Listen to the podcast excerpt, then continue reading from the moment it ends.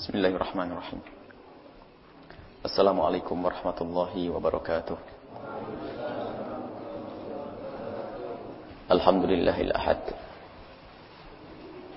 الواحد الفرد الصمد الذي لم يلد ولم يولد ولم يكن له كفوا أحد. وصلاة الله وسلامه على إمام الموحدين حبيبنا وشافعنا ومولانا سيدنا محمد وعلى آله وأصحابه والتابعين لهم بإحسان إلى يوم الدين اللهم يا ربنا ثبت قلوبنا على دينك اللهم يا ربنا ثبت قلوبنا على دينك اللهم يا ربنا ثبت قلوبنا على دينك وأعنا يا ربنا على طاعتك وشكرك وحسن عبادتك أما بعد Mari kita lanjutkan kajian kita yaitu pengukuhan akidah kita ahli sunnati wal jamaatil ash'ariyati dengan bimbingan seorang imam besar Imam As-Sanusi dengan kitab Ummul Barahinnya. Yang pada pertemuan yang lalu kita sudah membahas tentang hukum. Kita bahas juga hukum syar'i, ada hukum akli dan hukum adi. Kalau hukum syar'i dikembalikan kepada syariat. Kalau hukum adi dikembalikan kepada adat dan kebiasaan. Hukum akli dikembalikan kepada akal. Dan sudah juga dijelaskan pada pertemuan yang lalu di saat para ulama Asy'ariyah itu menggunakan hukum akal bukan berarti meninggalkan hukum syara. Begitulah ahli fitnah kadang menghembuskan suara-suara yang seolah-olah ulama Asy'ariyah itu hanya menggunakan akalnya tidak menggunakan syara. Akan tapi yang benar Mestinya bertanya kepada ahli dar adrabi ma fiha.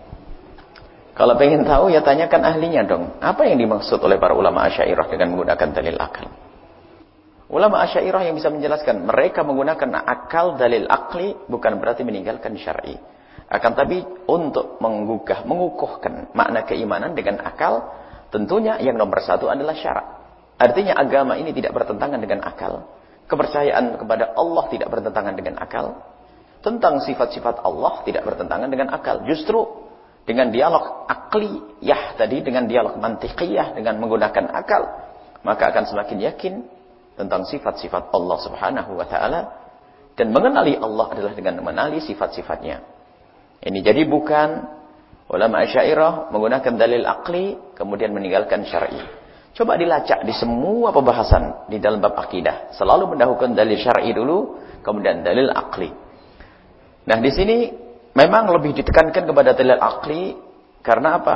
Tujuannya adalah bukan untuk menundukkan orang yang sudah beriman agar semakin yakin kepada akidahnya. Akan tapi punya tujuan juga untuk menundukkan orang yang belum sampai kepada keimanan. Di sana ada orang-orang yang tidak percaya adanya Tuhan, tidak bisa percaya adanya Nabi dan seterusnya.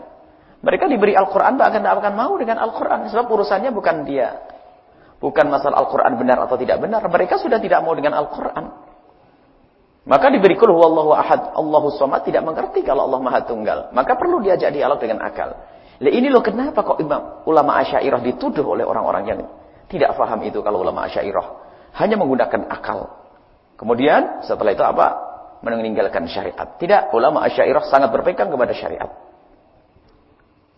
Memang dahulu keluarnya Imam Abdul Hasan Al-Asy'ari dari kelompok Mu'tazilah karena kaum Mu'tazilah adalah uh, sangat uh, menggunakan porsi penggunaan akalnya sangat besar. Akan tapi kaum Mu'tazilah sendiri juga tidak meninggalkan syariat.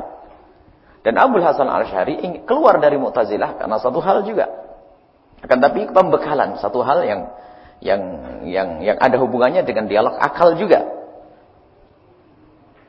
Kemudian muncullah pemahaman yang disebut dengan pemahaman Asy'ariyah itu. Karena keluar dari pemahaman Mu'tazilah. Dan nanti insya Allah dalam dialog-dialog ilmiah tentang sifat-sifat Allah Subhanahu wa taala yang 20 itulah nanti akan banyak uh, kita bersentuhan dengan pemahaman-pemahaman Mu'tazilah. Baik. Kemudian Pembagian hukum akal. Hukum dibagi menjadi tiga. Ada hukum syar'i, ada hukum adi, ada hukum akli. Kemudian hukum akal sendiri ada tiga. Yang pertama adalah al-mustahil, kemudian wajib, kemudian jais. Ya. Kalau yang mustahil adalah mal yatasawwar fil aqli. Eh, kalau al-wajib ma la yutasawwar fil aqli adamuhu. Jadi kalau namanya hukum wajib wajib itu malayatus malayutasawwar fil aqli adamuhu. Jadi sesuatu yang tidak kebayang tidak mas di akal tidak bisa terima kalau itu tidak ada. Nah ini. Kemudian kalau mustahil malayutasawwar fil aqli malayutasawwar fil aqli wujuduhu. Kemudian kalau al-jaiz ma yutasawwar fil aqli wujuduhu adamu.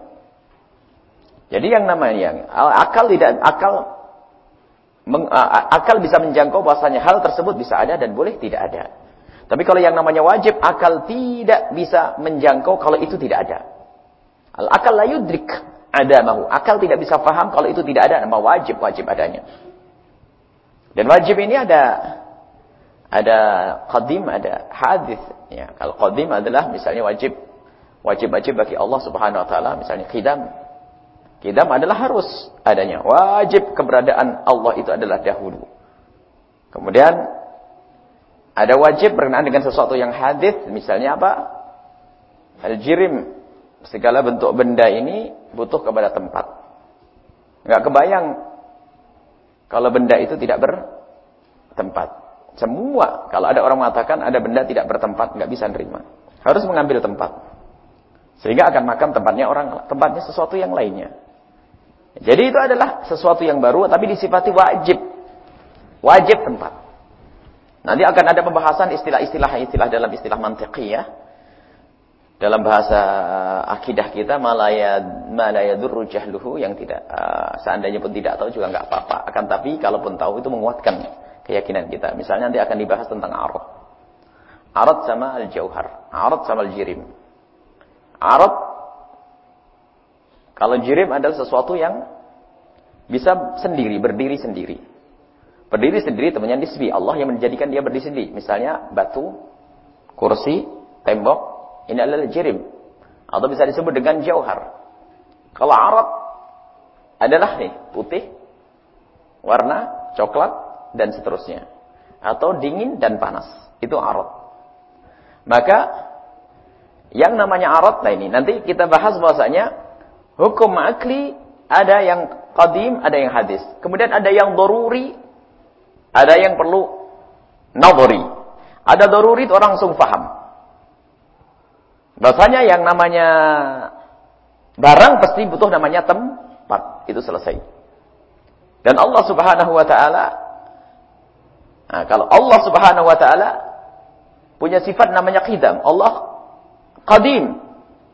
Lah, kidamnya Allah Subhanahu wa taala ini perlu renungan. Perlu mikir merenung orang. Jadi selama ini karena orang mengetahui segala sesuatu berpermulaan kemudian berakhir. Di saat berbicara tentang Tuhan Allah, maka untuk mengatakan Allah tidak berpermulaan itu kadang perlu ini perlu waktu, perlu perlu nobor, perlu renungan. Sehingga nanti ada renungan panjang ta'ammul, tafakur, nazar sampai memustahilkan Allah itu tidak kidam. Allah harus kidam. Sebab kalau Allah tidak kidam nanti, sementara Allah punya sifat-sifat yang lainnya, maka akan muncul satu kemustahilan bagi Allah, yaitu ad-dur wa tasalsul, nanti akan dibahas. Jadi kalau memang Tuhan, Tuhan Allah itu dari tidak ada kemudian ada, kemudian pertanyaan siapa yang mengadakan nanti? Yang mengadakan siapa? Kalau yang mengadakan adalah Tuhan juga. Kemudian Tuhan yang mengadakan Allah, Tuhan siapa itu nanti? Terus tasalsul sampai tidak ada akhirnya, mustahil. Atau dur. Tuhan diciptakan oleh Tuhan, diciptakan oleh Tuhan. Jadi Tuhan A diciptakan oleh Tuhan B, Tuhan B diciptakan oleh Tuhan C. Tuhan C diciptakan oleh Tuhan A. Jadi Tuhan A diciptakan oleh Tuhan B, Tuhan B diciptakan oleh Tuhan C. Daur. Akhirnya Tuhan A. Maksudnya apa? ingin mengatakan bahasanya yang menciptakan Tuhan A adalah B. Kemudian setelah itu apa? Agar tidak tersalsul. Berarti yang menciptakan B adalah C.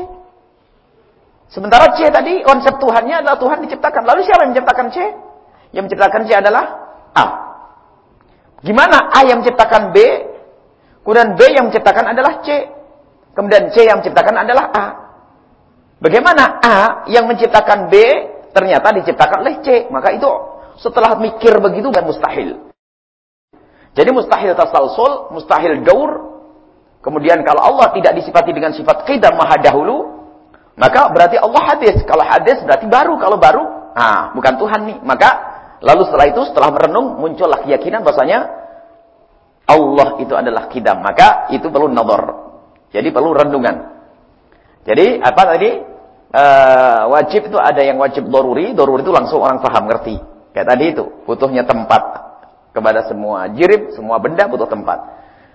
Kemudian uh, mustahil pun demikian. Ada yang mustahil itu ya mala yutasawwar fil aqli adabuhu. Akal tidak bisa mengatakan akal tidak bisa menerima, menangkap jika sesuatu itu tidak ada. Contoh dengan Allah. Sifat kitam harus ada bagi Allah. Maka hudud bagi ketidak ada bagi Allah itu adalah mustahil. Allah adalah maha dahulu. Ini satu contoh. Kalau dikembangkan contohnya semua sifat Allah subhanahu wa ta'ala. Maka lawan daripada sifat-sifat Allah adalah mustahil adanya. Allah mati, mustahil. Allah berpermulaan, mustahil. Allah tidak berkuasa, mustahil. Itu semua mustahil. Jadi tidak kebayang di akal itu. Akal tidak bisa nerima. Allah yang maha ada, yang mengadakan segala sesuatu. Bagaimana Allah dikatakan tidak ada, nggak bisa nerima. Tapi itu pun ta'amul yang jelas itu ada. Mustahil lama li tasawwar fil akli adamu. Akal tidak bisa nerima kalau sesuatu itu tidak ada. Contoh berkenaan dengan tadi yang kita katakan jirib. Segala benda itu ada arat. Maka yang namanya arat itu putih, dingin, hitam, hijau, itu arat. Gerak, diam itu arat. Maka yang namanya arat itu harus butuh kepada yang namanya jirib. Tidak ada putih saja tanpa ada sesuatu yang berwarna bu putih. Bagaimana kita bisa mengatakan putih? Apakah putih berdiri sendiri? Tidak, putih tidak bisa berdiri sendiri. Kita tidak akan bisa mengatakan suatu putih kecuali ada jiribnya. Bagaimana kita bisa tahu putih? Tembok ini adalah bu. Berarti tembok adalah jirim, putih adalah war, warna. Maka putih ini tidak akan berdiri sendiri. Sesuatu itu kalau tidak diam juga bergerak. bergerak. Sesuatu itu kalau tidak diam pasti bergerak. Maka yang namanya jirim, kalau tidak diam, berarti ber, bergerak. Maka kalau kita katakan bahwasanya sesuatu ini adalah tidak diam, dan tidak bergerak. Tidak mungkin. Mustahil. Maka mustahilnya ini adalah perlu renungan. Maka dasar-dasar ilmu yang akan ditanam oleh Imam Sanusi nanti mengarah ke situ semuanya. Jadi sesuatu akan dikatakan tidak diam dan tidak bergerak. Nggak mungkin. Kalau tidak diam, dia pasti bergerak. Maka jirim. Kalau tidak bergerak, pasti di diam. Maka nanti ada putih. Ada putih, ada hitam. Maka sesuatu ini ada putihnya ada hitamnya. Maka hitam putih ini adalah berada pada sesuatu yang lainnya. Berdiri pada sesuatu yang lainnya. Qama fi khairihi. Jadi dia ada karena sesuatu yang lainnya itu. Maka itu adalah arad. Lah, mustahil kalau kita mengatakan bahasanya yang namanya arad ini tidak butuh kepada jirim. Kita tidak akan bisa tahu arad kecuali ada di jirim. Maka ini insya Allah nanti kalau sudah masuk pembahasan tentang sifat-sifat Allah nanti yang akan masuk ini. Karena maka dari itu nanti yang dituduhkan kepada ahli sunnah wal jamaah waktu mengatakan Allah bukan jirim dan Allah bukan bukan arat. Katanya apa-apaan tuh? Karena mereka tidak mengerti definisi tentang arat, tidak mengerti apa itu jirim. Kalau Allah dikatakan jirim berarti Allah harus disifati dengan sifat-sifat itu dan butuh tempat. Dan dia disifati bergerak dan diam dan harus makan tempat. Kalau dikatakan j jirim. Kalau dikatakan Allah itu arat berarti Allah butuh kepada yang lainnya. Mustahil. Maka ini adalah kali, uh, dialog panjang, akliyah, dialog akal yang dihadirkan oleh ulama Asy'ariyah ternyata semakin kuat dengan pemahaman akal yang semakin yakin tentang sifat Allah. Jangan sampai ngebayangin Allah itu adalah seperti manusia nanti. Karena sering nonton film Dewa-Dewi. Sehingga kebayang Allah duduk di atas kursi, kakinya menjulur, keringatnya menetes. Itu kan mujassimah. Dan ada kaum muslimin yang mengatakan diri mereka Islam masuk bertajim. Mengatakan Allah adalah berjisim. Seperti bentuk manusia. Bahkan seperti dikatakan seperti seorang laki-laki. Syab. Seperti seorang pemuda. Na'udzubillah. Itu salah karena apa? Tidak mengerti. Maka dialog mantik, dialog dialog, dialog akidah yang diajarkan oleh Imam Sanusi ini sangat penting sekali. Baik, mustahil. Ada mustahil yang doruri, ada mustahil yang nadori. Doruri tadi jelas. Doruri itu apa? Kayak tadi bahwasanya segala sesuatu benda itu butuh namanya tempat, maka kalau kita katakan segala sesuatu itu tidak butuh tempat itu langsung paham, nggak mungkin. Ada sesuatu tidak butuh tempat ini. Benda-benda ini tidak butuh tempat, maka mustahil langsung kita katakan mus mustahil. Kemudian Allah adalah tidak dahulu. Terus gimana? Allah baru. Mungkin sepintas orang bisa terima Tuhan. Tuhan bah, baru Tuhan dilahirkan, akhirnya begitu. Kenapa? Karena terkagum-kagum dengan dengan keberadaannya. Coba, kalau seandainya Dajjal datang saja, mungkin orang akan mudah percaya. Karena apa? Dia bisa menghidupkan dan bisa memah Buktikan, ada orang hamil langsung lahir, anak kecil ditiup langsung gede. Ada tuh, tuh benih langsung dikatakan tumbuh wahai kau benih jadi gede. Kira-kira orang mengatakan apa? Tuhan. Tapi kalau yakin orang sudah punya keyakinan Asy'ariyah ini nggak mungkin. Tuhan kok benda bentuknya begini butuh tempat kayak gini gimana nih? Nggak bisa. Makanya di kekuatan Asy'ariyah langsung paham dah Dajjal bukan Tuhan. Biarpun kamu kekuat punya kekuatan kayak begitu, barat dan timur satu detik, sesaat pandangan mata bisa ke barat dan ke timur, menjelajah dunia dalam waktu sesaat. Dan dia bisa membuatkan manusia, hei kau hidup, hidup, kau mati, mati, mati. Sehingga waktu itu kena fitnah semuanya. Orang mengatakan Tuhan, Tuhan, Tuhan, Tuhan. Padahal dia dan Dajjal. Tapi ahli iman yang paham akidah asyairah, tidak, sederhana. Ini Jerem. Jerem adalah ada Arab. Jerem adalah kalau tidak gerak diam dan itu bukan Tuhan. Seperti keyakinan yang dibangun oleh akidah Asy'ariyah. Maka di situlah. Kemudian nanti adalah hukum jais. Jais, juz, jais. Boleh ada, boleh tidak. Boleh ada, boleh tidak. Ma yutasawwar fil aqli wujuduhu wa adamuhu. Ma yutasawwar fil aqli wujuduhu wa adamuhu. Jadi di akal kebayang akan tidak kebayang di kebayang di akal ada dan tidak adanya. Ya contohnya adanya seorang yang bernama Ali atau Umar atau Ahmad itu adalah boleh dan boleh tidak tidak ada. Jadi boleh, kita boleh ada dan boleh tidak ada. Maka yang boleh ada dan boleh tidak ada pasti apa? Itu adalah bukan sesuatu yang wajib wujud dan dia bukan tuh Tuhan. Maka langsung memangkas tentang ketuhanan Yesus, memangkas tentang eh, sesembahan-sesembahan dan sebagainya. Rembulan dan jadi benda-benda. Karena benda itu berasal dari sesuatu yang tidak ada kemudian menjadi ada, nanti ada pembahasan lagi. Ini hanya mukaddimah bahwasanya begitu pentingnya kita memahami hukum akal. Menggunakan akal kita untuk merenungi, untuk merenung, kemudian sampai kepada pemahaman bahwasanya nanti diarahkan pemahaman akal ini kepada pemahaman tentang Allah Subhanahu wa taala. Memang kita tidak memikir-mikir tentang Tuhan, tapi memahami sifat-sifat Allah dengan menggunakan akal kita itu adalah sangat penting. Sehingga nanti sampai pada akhirnya keyakinan yang tidak bisa diganggu. Inilah akidah Asy'ariyah yang selama ini dituduh dan dituduh dan dituduh karena Asy'ariyah membawa kesesatan naudzubillah. Dan ketahuilah yang menyelamatkan akidah umat adalah akidah Asy'ariyah. Selainnya itu adalah masuk kepada tercim sesaat kesesatan kesesatan sesaat ya. Baik.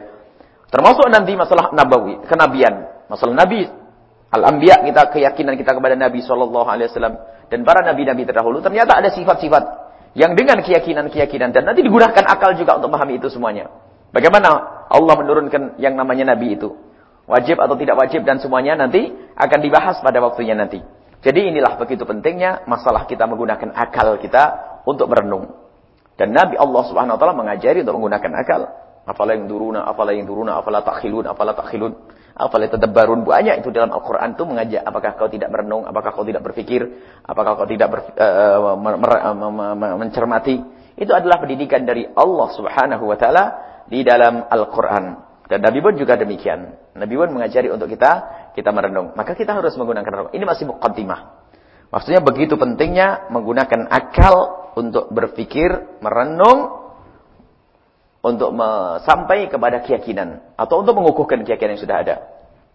Dan ingat bahwa memang Imam Ghazali rahimahullah rahimahullah taala juga mengingatkan untuk benar-benar keyakinan lah. Padahal Imam Ghazali adalah seorang Asy'ari. Bahkan termasuk pembesar ulama Asy'ariyah. Di dalam risalah Qudsiyah Muqaddimah Ihya-nya Imam Ghazali mengingatkan bahwa untuk menguatkan akidah yang paling penting adalah dengan banyak membaca Al-Quran dan berzikir kepada Allah Subhanahu wa Ta'ala. Ada ketenangan di batin, ketentraman di dalam batin seorang hamba. Maka di situlah yang juga dianut oleh semua para ulama asyairah. Maka ulama asyairah juga rajin beribadah, rajin berzikir. Nggak ada ulama asyairah hanya belajar dialog-dialog saja. Kalau masalah falsafah, Imam Ghazali jago falsafah. Tapi beliau adalah seorang yang sangat patuh kepada Allah, ahli ibadah. Baik, dengan beribadah banyak, khusyuk, baca Al-Quran, itu akan menguatkan keimanan di dalam hati. Bahkan Imam Ghazali juga melarang kita untuk memperbanyak dialog mantek, menggunakan dialog akal kepada orang yang mungkin kurang mampu. Kurang mampu. Sehingga Imam Ghazali rahimahullah punya buku akidah macam-macam. Ada al-iqtisad fil i'tiqad. Ada al-munqid min ad-dhalal.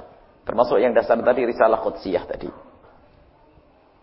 Sampai Imam Ghazali juga punya satu buku untuk memangkas suara filosof dengan tahafudul falasifati. Yang kemudian katanya dikritiki oleh seorang para filosof juga Ibnu Rusdi dengan tahafudul tahafud. Akan tapi begitulah bahasanya ulama-ulama ahli sunnah wal jamaah syariah mereka memang selalu hidup sesuai dengan pada zamannya. Sesuai dengan pada zamannya. Zamannya Imam Ghazali zaman dahsyatnya falsafah. Zaman Abdul Hasan Ash'ari zaman jaya-jayanya paham Mu'tazilah. Makanya pendidikan saat ini pun sebetulnya dialog falsafah, dialog mantikiyah antara ahli sunnah wal jamaah dengan Mu'tazilah itu sudah berakhir. Maka nanti di akhir kita perlu ada halakah khusus bahasanya ini adalah semacam tarikhul akidati. Sejarah tentang akidah ahli sunnah wal jamaah. Yang sudah tuntas dan selesai dan kita memang harus tahu. Akan tapi zaman sekarang munculnya fitnah-fitnah baru ini tentang tentang pembid'ahan, pengkafiran itu yang harus kita bahas secara khusus. Ada paling tidaknya 12 masalah. Maka ini nanti akan kita hadirkan juga. Kalau ada kesempatan, ada beberapa masalah yang saat ini dihadirkan. Maka kita perlu dengan istilahnya tahadiyat mu'asirat. Tantangan-tantangan zaman tentang akidah. Sehingga kalau malah buku, buku kifayatul awam, umul barahin, jawaratul haid, semua tidak akan hilang. Dan selesai, dituntas. Dan dan tuntas pembahasannya Masya Allah. Tinggal kita baca, merenungi. Yang menjadi masalah itu juga tidak baca. Tahadiyat mu'asirat juga tidak tahu. Maka pincang kalau hanya orang hanya mengetahui tahadiyat mu'asirat. Tahadiyat mu'asirat tantangan zaman. Apa sih permasalahan akidah zaman sekarang ini? Apa sih yang menjadi masalah di hari hari ini tentang akidah? Bukan dialog antara ahli sunnah dengan mu'tazilah lagi. Sekarang banyak firqah-firqah kelompok-kelompok yang lain. Maka akidah zaman sekarang yang harus kita tekuni adalah bagaimana kita mengukuhkan akidah kita yang benar di hadapan mereka orang-orang yang yang punya punya akidah yang sesat dan menyesatkan. Baik. Ini maka penting nanti insya Allah. Tapi belajar akidah, akidah semacam ini, sejarah akidah ini penting. Bagaimana ahli sunnah wal jamaah itu penting, jangan sampai dilupakan.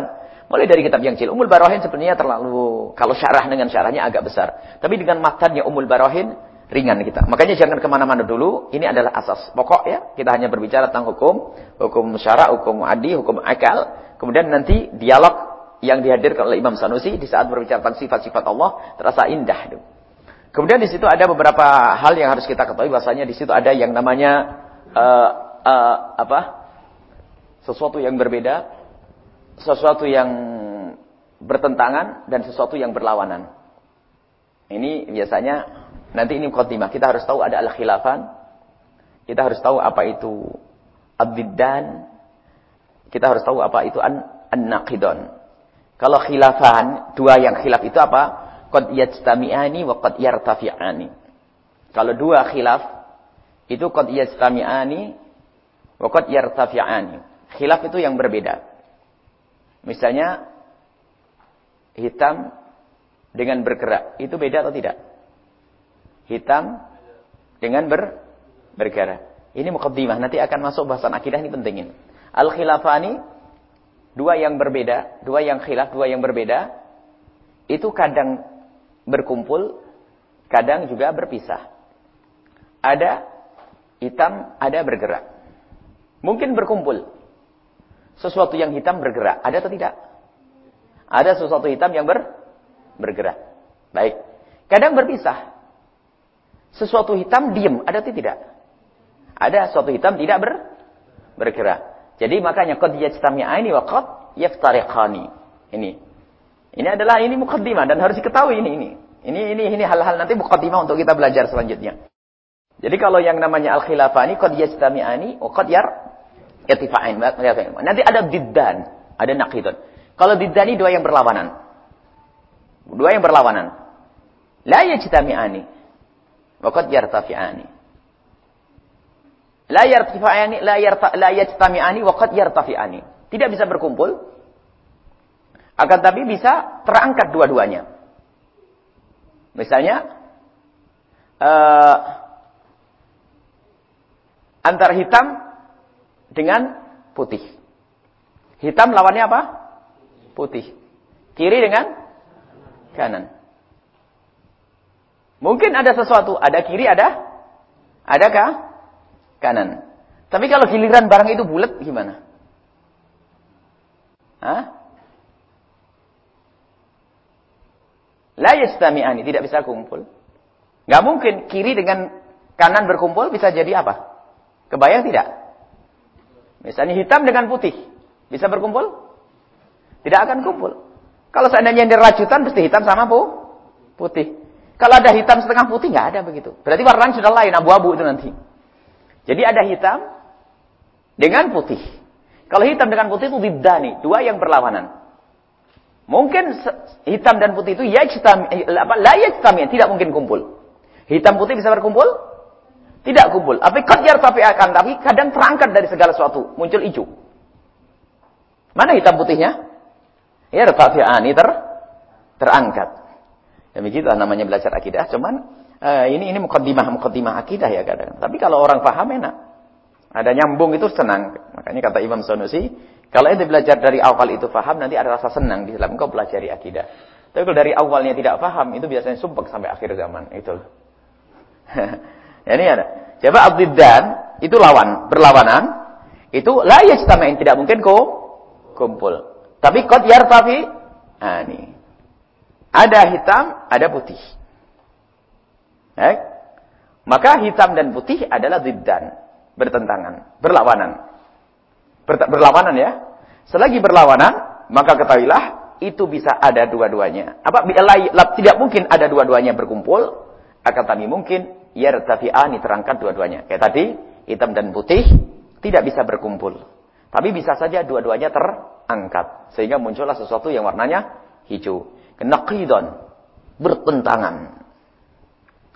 Kalau bertentangan, la yajtami'ani wa la yartafi'ani.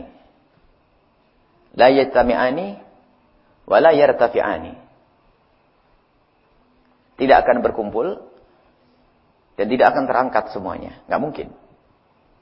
Contohnya antara Adam dengan wujud. Ini nanti bahas masalah sifat Allah. Adam dengan wujud itu an-naqidon. Sebab sesuatu kalau tidak ada berarti a ada. Nggak ada pilihannya. Setengah ada, nggak ada.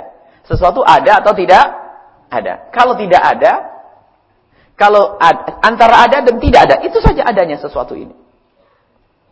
Enggak nih, makanya enggak mungkin dia itu berkumpul. Dan harus ada. Wala yartafi'ani, tidak boleh terangkat.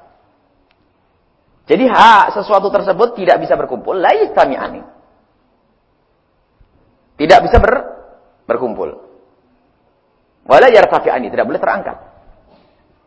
Tidak bisa digabungkan kayak itu, ada dengan tidak ada. Enggak mungkin dua-duanya diangkat. Sesuatu dikatakan, ini adalah sesuatu ada dan tidak ada. Makanya mujassimah akhir zaman ini, mujassimah akhir zaman, ini subhanallah, karena tidak mengerti makna ini, makna naqidon, mengatakan Allah dan yang maha ada.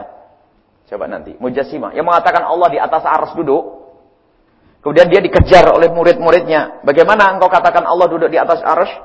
Ia menggambarkan bahwasanya aras adalah paling gedenya makhluk Allah. Selama paling gedenya makhluk Allah, berarti Allah itu ada di atas arsh. Karena pengen menggabungkan sifat yang lain, muhit, Allah meliputi. Jadi digambarkan dunia arsh dan seisinya semuanya makhluk Allah itu adalah bulat begini. Arsh paling gedenya makhluk Allah. Jadi ada. Dikatakan muhaddis, pakar akidah katanya. Ahli sunnah wal jamaah palsu itu. Ada bukunya. Dan kita terheran-heran subhanallah. Sehingga mengatakan bahasanya Arsh itu paling gedenya makhluk Allah. Dan Allah berada alal arsh. Allah muhit. Meliputi. Kemudian di atas arsh itu ia sebut dengan apa? Ini makan namanya makan adami. Ini istilah yang masyur di kalangan mereka. Kita tanyakan bahasa salah satu guru mereka, makan ada al-muhim yang penting. Nah ini sudah tidak benar kalau akidah dengan kalimat yang penting. Harus paham dong. Ini bagaimana kok ada Adam? Allah yang maha wujud di dalam Adam. Itu kan tidak masuk akal. Dan dia tidak sadar karena tidak pernah belajar asyairah. Ini ada coba bukunya bisa kita hadirkan buku mereka. Oh katanya muhaddis. Muhaddis akhir zaman sudah meninggal beberapa tahun yang lalu. Ini ternyata kepleset akidahnya. Mengatakan Allah yang maha ada berada di dalam sesuatu yang tidak ada. Dan itu tidak sadar pengikutnya yang katanya ribuan itu. Tetap dikatakan muhaddis, muhaddis. Baru ditakwili macam-macam setelah itu kesalahan gurunya itu. Karena bagaimana zat Allah yang maha wujud berada di dalam sesuatu yang adam. Karena tidak ngerti naqidah, tidak mungkin. Ada bersama dengan yang ada. La yastami'an, ini tidak akan muncul bagaimana Allah yang maha ada berada di dalam makan adami, makan adami. Nah, ini begitulah ada. Mereka mengingkari istilah-istilah yang dihadirkan oleh kaum Asyairah, tapi pun pada akhirnya mereka terjerumus di dalam istilah sendiri yang ia buat yaitu makan adami. Begitulah orang kalau saya mencaci ulama, dia akan kepleset, keplesetnya tidak tanggung-tanggung dia. Ini. Namanya nggak usah disebut ya, disebut ini nyebut namanya orang yang nggak benar pun menjadi muskilah nanti. Yang penting sudah kita akidah yang benar. Baik. Jadi seperti itu. Kemasuk termasuk ya gerak dan diam bagi jrim. Itu adalah gerak dan diam. Kalau tidak gerak pasti di diam. Kalau tidak gerak pasti diam. Ini adalah naqidon.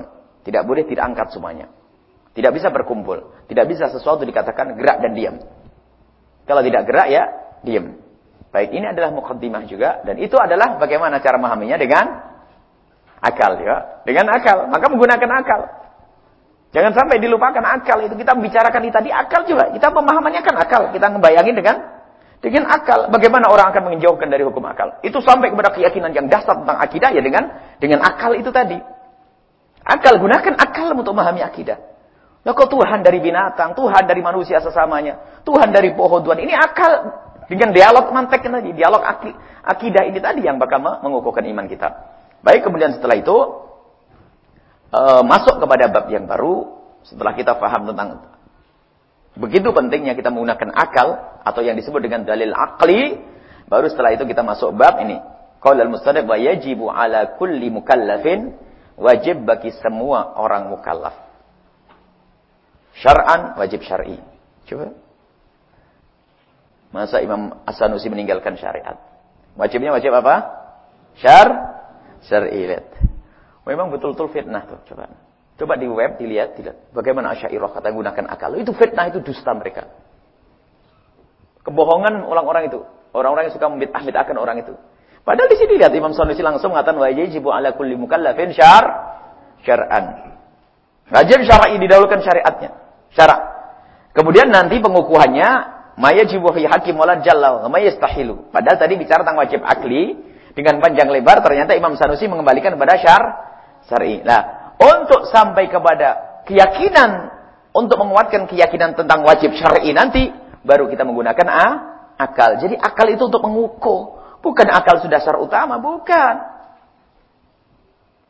Wa yajibu ala kulli mukallafin syar'an, wajib bagi seorang mukallaf secara syariat Maksudnya kewajiban dari Allah dan Rasulnya. Berdasarkan hukum syar'i. Hukum syar'i wajib syar'an. Hukum masih ada lima kemarin. Ada wajib, ada sunnah, ada haram, ada makruh, ada mu, mubah. Kemudian ada hukum wadok yang tiga tadi. Lima. Maka ini salah satu wajib syar'i.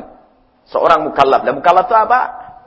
Sudah kita sering sampaikan, ada sebagian orang menyebut mukallaf tanpa dijelaskan syarat-syarat mukallaf. Yang kadang-kadang syarat mukallaf hanya dibatasi Bahkan batasi syarat mukallaf adalah balik al-akil saja. Orang yang balik dan berakal saja. Oh bukan. Syarat mukallaf ada empat. Syarat orang mukallaf maksudnya orang tersebut baru mendapatkan kewajiban itu kalau sudah terpenuhi empat hal. Dan dia tidak punya kewajiban apa pun kalau belum terpenuhi empat hal. Empat hal nanti atas tambahan satu menjadi lima. Ya, empat hal dahulu.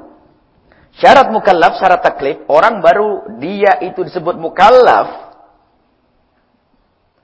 Kalau dia telah memenuhi empat syarat ini. Yang pertama, dia adalah orang yang berakal. Maka orang gila tidak mukallaf, dia tidak punya kewajiban apa pun orang gila. Ada orang gila mohon maaf telanjang di pinggir jalan tidak dosa. Akan tapi bagi yang sehat yang berakal hendaknya menutup auratnya. Dan menutup mata. Bukan mentang-mentang orang gila boleh kita lihat aurat ya nggak boleh. Sama haram karena kita yang berakal. Kecuali kita sama dengan mereka gila gitu kan. Ya, hukum apa? Yang pertama ak akal. Syarat mukallaf yang berakal akal sehat. Yang kedua adalah buluh. Balik Nah balik sendiri ada rinciannya itu harus tahu bahasanya siapakah orang balik itu. Berbeda antara kita dengan mazhab Imam Malik rahimahullah taala misalnya. Kalau dalam mazhab Imam Syafi'i karena kita Syafi'i, kita hadirkan mazhab Syafi'i. Seseorang baru disebut sebagai seorang yang balik kalau laki-laki dengan dua tanda. Yang pertama keluar mani setelah mencapai umur 9 tahun hijriah. Kalau sudah keluar mani usianya 9 tahun hijriah baru dikatakan dia adalah seorang balik. Apakah setiap orang balik mukallaf? Belum tentu. Lihat dong syarat yang lainnya. Makanya harus dilengkapi syarat yang empat ini. Dan menjejer syarat empat ini jarang kita ketemukan di buku-buku. Makanya tolong ditulis ini. Syarat empat dijejer begini harus. Paling sebagian menganggap dua akal ini. Kita jejer empat langsung supaya faham. Ada orang berakal tapi tidak balik. Berakal tapi tidak ba balik. Maka belum menjadi mukalaf. Ada orang balik tapi gila. Nah, ada kan gila umur 40 tahun. Balik belum? Balik dia haid, dia segala macam. Tapi tidak mukallaf karena apa? Gila.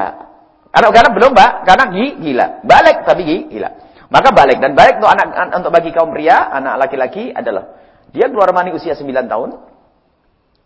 Kalau tidak keluar mani 9 tahun ditunggu sampai umur 15 tahun. Jadi kalau sudah 15 tahun ke atas pasti ba balik. Biarpun tanpa keluar mani. Bagi seorang wanita adalah dengan tiga. Yang pertama adalah sama. Yang dua sama dengan laki-laki. Jadi kalau seorang wanita keluar mani di usia 9 tahun, maka ia adalah sebut sebagai seorang wanita yang balik. Kalau 9 tahun tidak, ditunggu sampai 15 tahun. Kemudian yang ketiga syarat apa tanda balik bagi seorang wanita adalah keluar darah head di usia 9, 9 tahun. Dan ini ada cabangnya lagi ilmu pembahasan masalah head seperti apa. Dan mani kayak apa? Itu bahasan ahli fikih. Tapi tidak apa-apa disisipkan. Jadi mani adalah apa keluar mani. Sampai seorang disebut sebagai seorang yang balik adalah kalau dia memang keluar mani. Ada mani yang keluar. Dan mani itu seperti apa? Nah, itu harus ada sifat-sifatnya, ada ciri-cirinya. Dikatakan oleh para fuqaha, para ulama, ada tiga ciri mani. Yang pertama adalah tentang eh, waktu keluarnya ada satu rasa ledat yang yang beda dengan yang lainnya. Satu keledatan yang khusus dan ini hanya di, bisa diceritakan kepada orang yang punya pengalaman sama. Makanya jangan terlalu dipanjang lebarkan tentang bagaimana rasa keledatan keluar mani kepada orang yang belum keluar mani maka itu adalah omong kosong dan bohong. Karena itu masalah dzauqiyat, masalah rasa, rasa hanya bisa diceritakan kepada orang yang pernah merasakannya. Maka dari itu cukup terangkan rasanya ada keluar mani adalah ada sesuatu yang keluar kemudian dia merasakan satu keledatan bukan seperti di saat kencing, bukan di saat seperti orang nahan kencing berjam-jam lalu menemukan keledatan waktu buang air kecil, bukan. Ada sesuatu yang khusus. Seperti apa? Kalau sudah pada waktunya akan tahu. Baik, ini masalah rasa. Kadang-kadang bangun dipanjang lebarkan nggak ketemu rasa itu seperti apa? Rasanya gula, rasanya madu, ya, rasanya manggis, rasanya buah ya. Kalau kita bercerita tentang orang yang belum pernah makan buah manggis, dikatakan buah manggis adalah manis, dia bingung. Kayak apa sih? Kayak salak? Bukan. Kayak gula? Bukan. Kayak madu? Bukan. Bingung. Karena rasa. Kayak apa sih manisnya? Ya pokoknya manis manggis itu. Manisnya kayak apa? Kayak buah pir? Enggak. Kayak ini? Enggak. Bingung. Bagaimana bisa ngerti? Ambil manggis masukkan ke mulutnya. Baru dia ngomong, oh gini ya, manis. Manis juga, paling hurufnya sama manis ya. Begitulah namanya zuk, rasa. Rasa jangan diceritakan. Sebab rasa itu dira, dirasakan. Baik. Uh, kemudian uh, tanda mani yang kedua adalah uh, waktu keluar ada hentakan. Bukan seperti mengucurnya air, biarpun ditahan itu hanya mengucur deras begitu. Tapi kalau mani ada hentakan. Hentakan. Dan hentakan ini lebih tampak di kaum pria daripada kaum wanita. Baik, kemudian yang ketiga adalah tentang baunya. Ada tanda-tanda bau kalau tidak anyir seperti putih bunga yang dihancurin, kita gesek-gesek di tangan atau putih telur. atau adonan kanji. Bekas adonan kanji kena air hangat akan menaik ke atas, aromanya kurang lebihnya semacam itu. Nah, kurang lebih mirip-miripnya. Maka jika seseorang menemukan di celana dalamnya, mohon maaf, ada sesuatu yang basah, tinggal dilihat. Kalau ternyata ada tanda-tanda anyir, maka mungkin dia tidak menemukan rasa, tidak melihat hentakannya, tapi ternyata mencium bau anyir seperti putih bunga atau putih telur amis begitu, maka dia hendaknya mandi besar. Karena itu namanya ma, mani. Kalau pesting maka harus mandi, mencuci mandi kompol gitu. Jadi seperti itu. Ada baik. Baik itu adalah apa? Balik, tanda balik. Kemudian setelah orang itu balik, tanda orang menjadi mukalaf syarat yang ketiga adalah salamatul hawas. Indranya itu selamat. Indranya itu selamat. Dan yang dimaksud indra ini hanya indra mata atau bukan dan ya. Indra mata atau telinga. Maka asalkan orang masih bisa melihat atau orang itu bisa mendengar, masih bisa paham syariat. Maka dari itu jika ada orang terlahir dalam keadaan buta dan tuli, dia tidak punya kewajiban apa-apa. Ada orang terlahir dalam keadaan buta dan terlahir dalam keadaan tu tuli. Mungkin dikasih makan sama ibunya sampai gede, ternyata buta dia. Buta kelihatan buta, ternyata sampai gede juga tuh tuli. Maka dia tidak punya kewajiban apa-apa.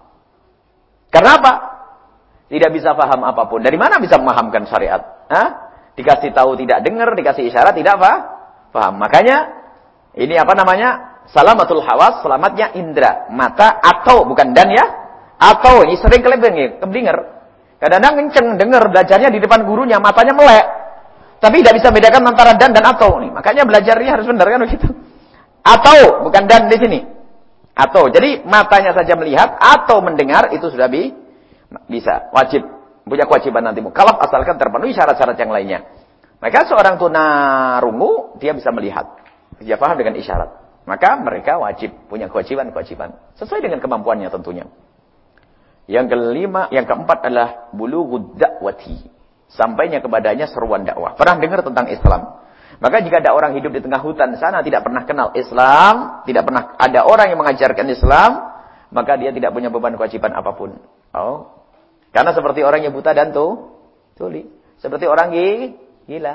Seperti orang yang tidak berakal. Seperti orang yang belum anak kecil.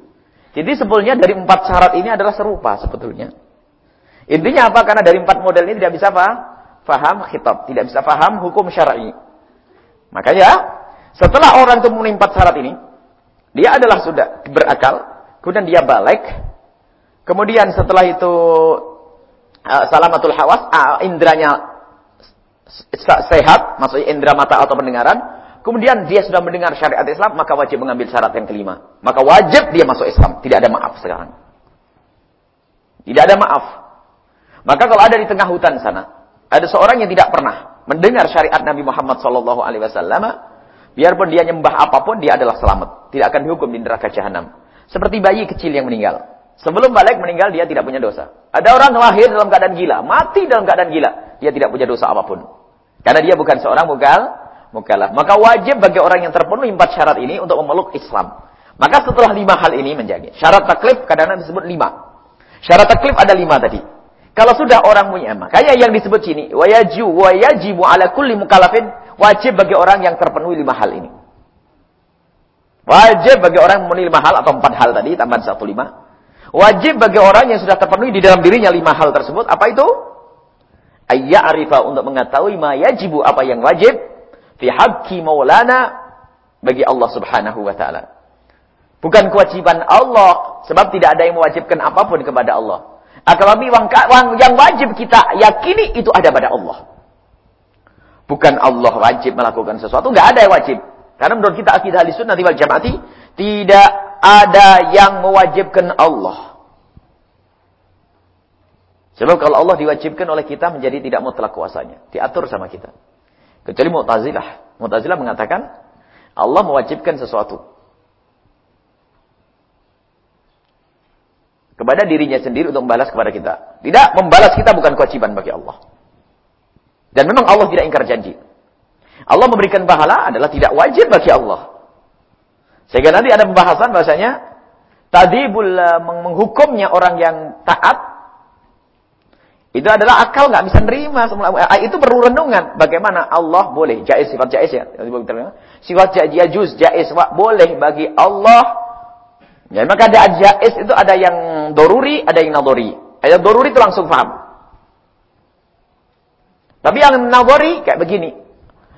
Boleh bagi Allah untuk menghukum orang yang sangat taat. Misalnya, akal ini tidak ada hubungannya dengan syarat nih. Kita dialog akal. Kenapa? Yang kita hanya membicarakan tentang kuasa Tuhan. Kuasa Allah. Jadi kalau Allah ingin memasukkan Abu Jahal ke surga itu bo, boleh jais. Atau masukkan seorang nabi ke neraka adalah bo, boleh. Ingat kalian boleh, ini boleh akli loh ya, jais akli. Jangan dibawa kepada syar'i. Tapi tidak akan nabi dimasukkan ke neraka. Dan Abu Jahal sudah ahli neraka sudah. Akan tapi secara akal maksudnya apa di sini? Ini ini loh kepincangan mereka melihat paham Asy'ariyah itu. Dipikir kurang ajar benar Asy'ariyah mengatakan Nabi boleh dimasukkan ke surga oleh Allah. Makna boleh ini adalah berkenaan dengan kuasa Allah. Kekuasaan Allah adalah mutlak. Tidak diikat oleh apa pun. Sebab apa? Allah itu yang memiliki memiliki. Allah yang memiliki kita. Maka kalau Allah memiliki kita mau diapapun, diapakan pun kita tetap boleh. Dan tidak bisa dikatakan dolim Allah itu. Kecuali ada ikatan dengan kita. Ada ikatan kerja, ikatan janjian. Ya Allah, jangan kau lakukan aku begini. Lalu Allah melanggar. Itu itu adalah dolim. Maka tidak ada kedoliman. Maka sama jika ada anak kecil tiba-tiba sakit. Bukan karena Allah dolim. Kenapa kok ada anak kecil sakit? Itu anak kecil miliknya Allah. Allah boleh berbuat apa saja kepada yang Allah miliki makhluknya. Maka tidak dikatakan dolim. Kalau Allah memasukkan neraka seorang nabi pun bukan dikatakan dolim. Dan bukan sesuatu yang terlarang, boleh. Akan tapi tidak terjadinya itu memang Allah sudah mengatakan tidak mungkin dong, tidak. Itu secara syar'i. Jadi kita bicara akal itu untuk mengukuhkan bahasanya kuasa Allah itu mutlak, tidak bisa diganggu. Allah maha kuasa. Kekuasaan Allah mutlak. Tidak boleh diikat dengan apa pun. Dan iradah Allah, Allah itu kalau sudah berkehendak, tidak ada yang menghalanginya. Al-Qahar, kalau sudah berkehendak, tidak ada yang menghalangi kehendaknya. Tidak ada kalau Allah mau melakukan apa pun, boleh. Dan tidak ada yang melakukan. Maka ini sehingga di saat kita berkata bahasanya, di saat dikatakan oleh ulama Asy'ariyah bahasanya, boleh. Kalimat boleh adalah boleh akli. Boleh Allah memasukkan neraka orang yang sangat taat kepada Allah. Dan Allah boleh masukkan ke surga Abu Jahal. Itu kata boleh. Makanya nanti ada yang secara akal ada tapi tidak terjadi. Secara akal boleh, akan tapi bertentangan dengan syariat. Makanya Imam Abu Hasan Asyari dan seterusnya pengikutnya termasuk Imam Sanusi tidak melupakan syariat. Berbeda. Tujuannya adalah untuk mengukuhkan kebesaran Allah. Untuk meyakinkan ke kita akan kebesaran Allah, kuasa Allah yang mutlak. Kalau Mu'tazilah, ini bab kudrah sebetulnya. Mu'tazilah mengatakan Allah wajib untuk memberikan kepada orang baik pahala. Kenapa? Karena Allah sudah berjanji. Allah akan berikan pahala. Bagi orang yang berbuat baik. Maka wajib bagi Allah. Nah ini adalah, kalau menurut orang Asyairah ini kurang ajar. Dan sangat berbahaya. Berarti seolah-olah kita ikatan kerja. Padahal kita tidak ada ikatan kerja. Ya Allah, aku telah berbuat begini, berilah aku. Maka dari itu ahli sunnah wajah mengatakan engkau masuk surga karena rahmat Allah subhanahu wa ta'ala. Adapun amal inilah, amal ini tanda penghambaanmu. Ibn Atta'ilah Sakandari dalam hikmahnya dengan panjang lebar menjelaskan. Seorang hamba berbuat itu karena dirinya adalah seorang hamba. Dan itu bukan harga surgamu. Surgamu adalah pemberian rahmat dari Allah subhanahu wa ta'ala. Itu rahmat kasih sayang Allah kepadamu. Tapi kalau begitu saya tidak usah beramal. Lah ini tanda. Kamu bukan di surga tempatmu neraka. Sebab jalannya ahli neraka yaitu. Ini bukan urusannya Allah wajib memasukkan surga atau masuk neraka. Tidak wajib bagi Allah masukkan surga siapa pun. Karena apa? Surga milik Allah dan makhluk ah, hamba ini adalah milik Allah. Gak ada yang wajib bagi Allah. Itu akidah hadis sunnah wajah. Dan nanti akan dibahas masalah kudroh nanti. Baik. Kita wajib mengetahui yang wajib bagi Allah. Wajib bagi Allah bukan kewajiban Allah. Akan tapi sesuatu yang wajib kita yakini ada pada Allah. Beda ya? Jadi maksudnya wajib, sifat wajib Allah itu adalah bukan kewajiban-kewajiban Allah. Bukan kita menjelen, menjejer kewajiban-kewajiban Allah kepada hambanya. Bukan. Akan tapi sesuatu yang harus kita yakini. Yang harus kita yakini itu ada pada Allah. Wajib kita yakini itu ada pada Allah Subhanahu wa taala. Wa yastahilu dan sesuatu yang mustahil. Mustahil.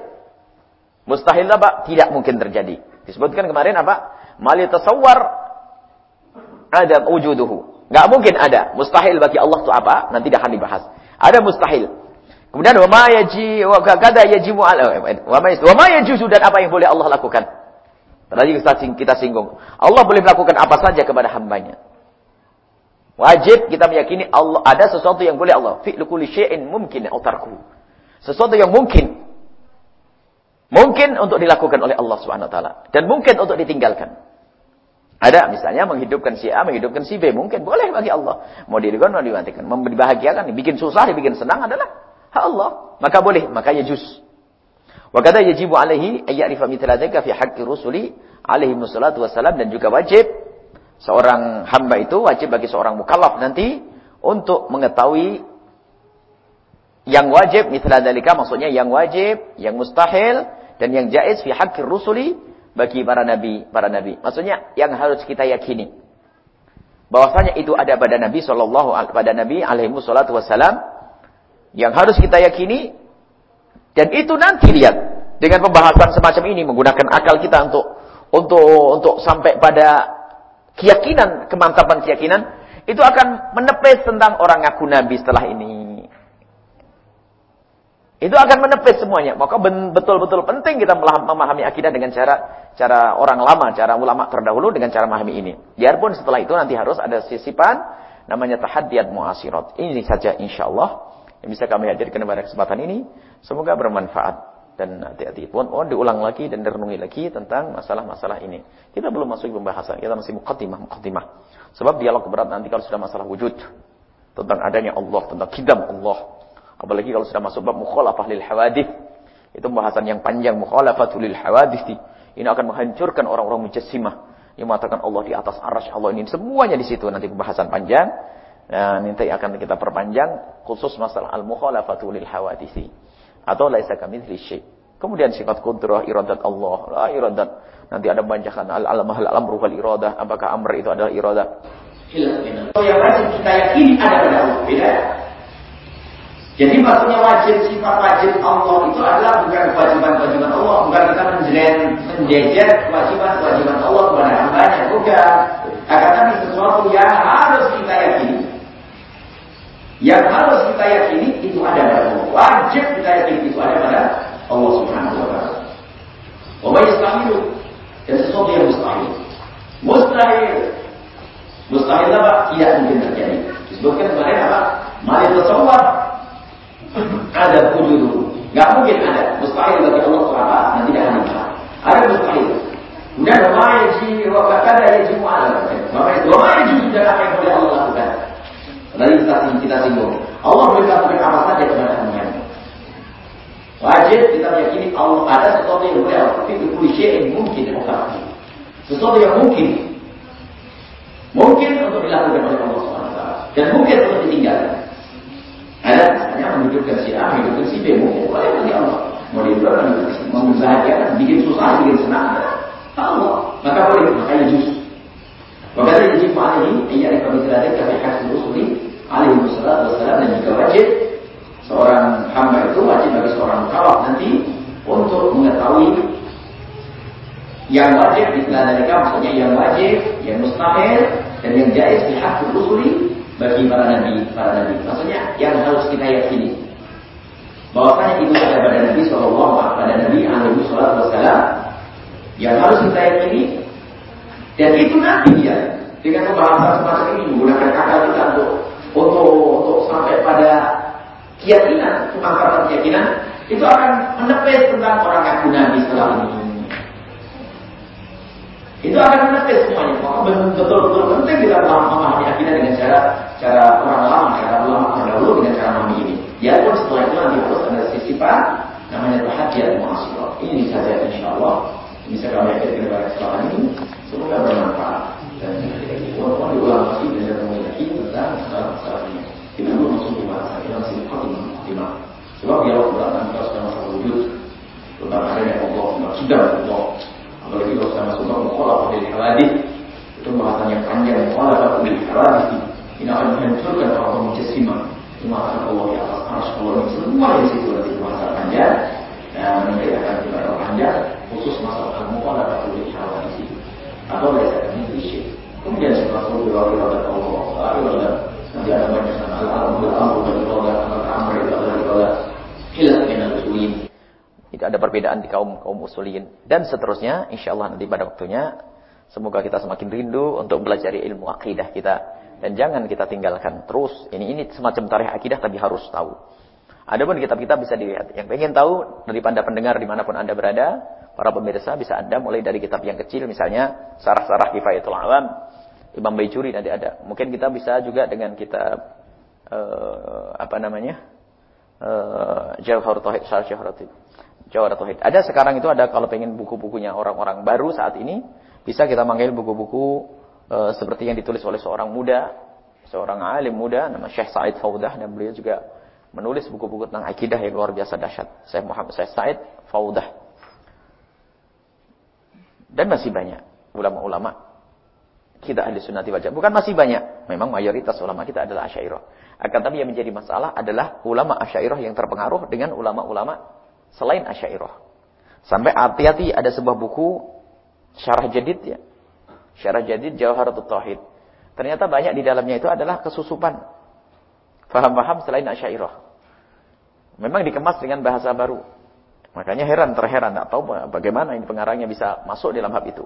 Siapa pun pengarangnya akan tapi di situ ada tentang apa beberapa pemahaman-pemahaman dari luar asya asyairah.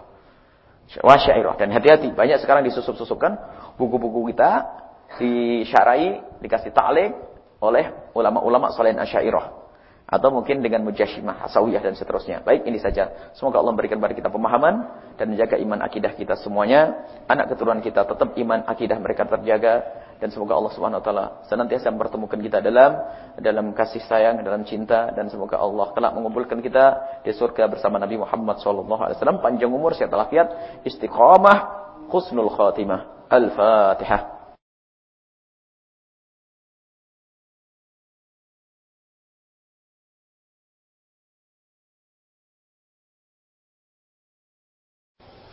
وبالله التوفيق والهداية السلام عليكم ورحمة الله وبركاته.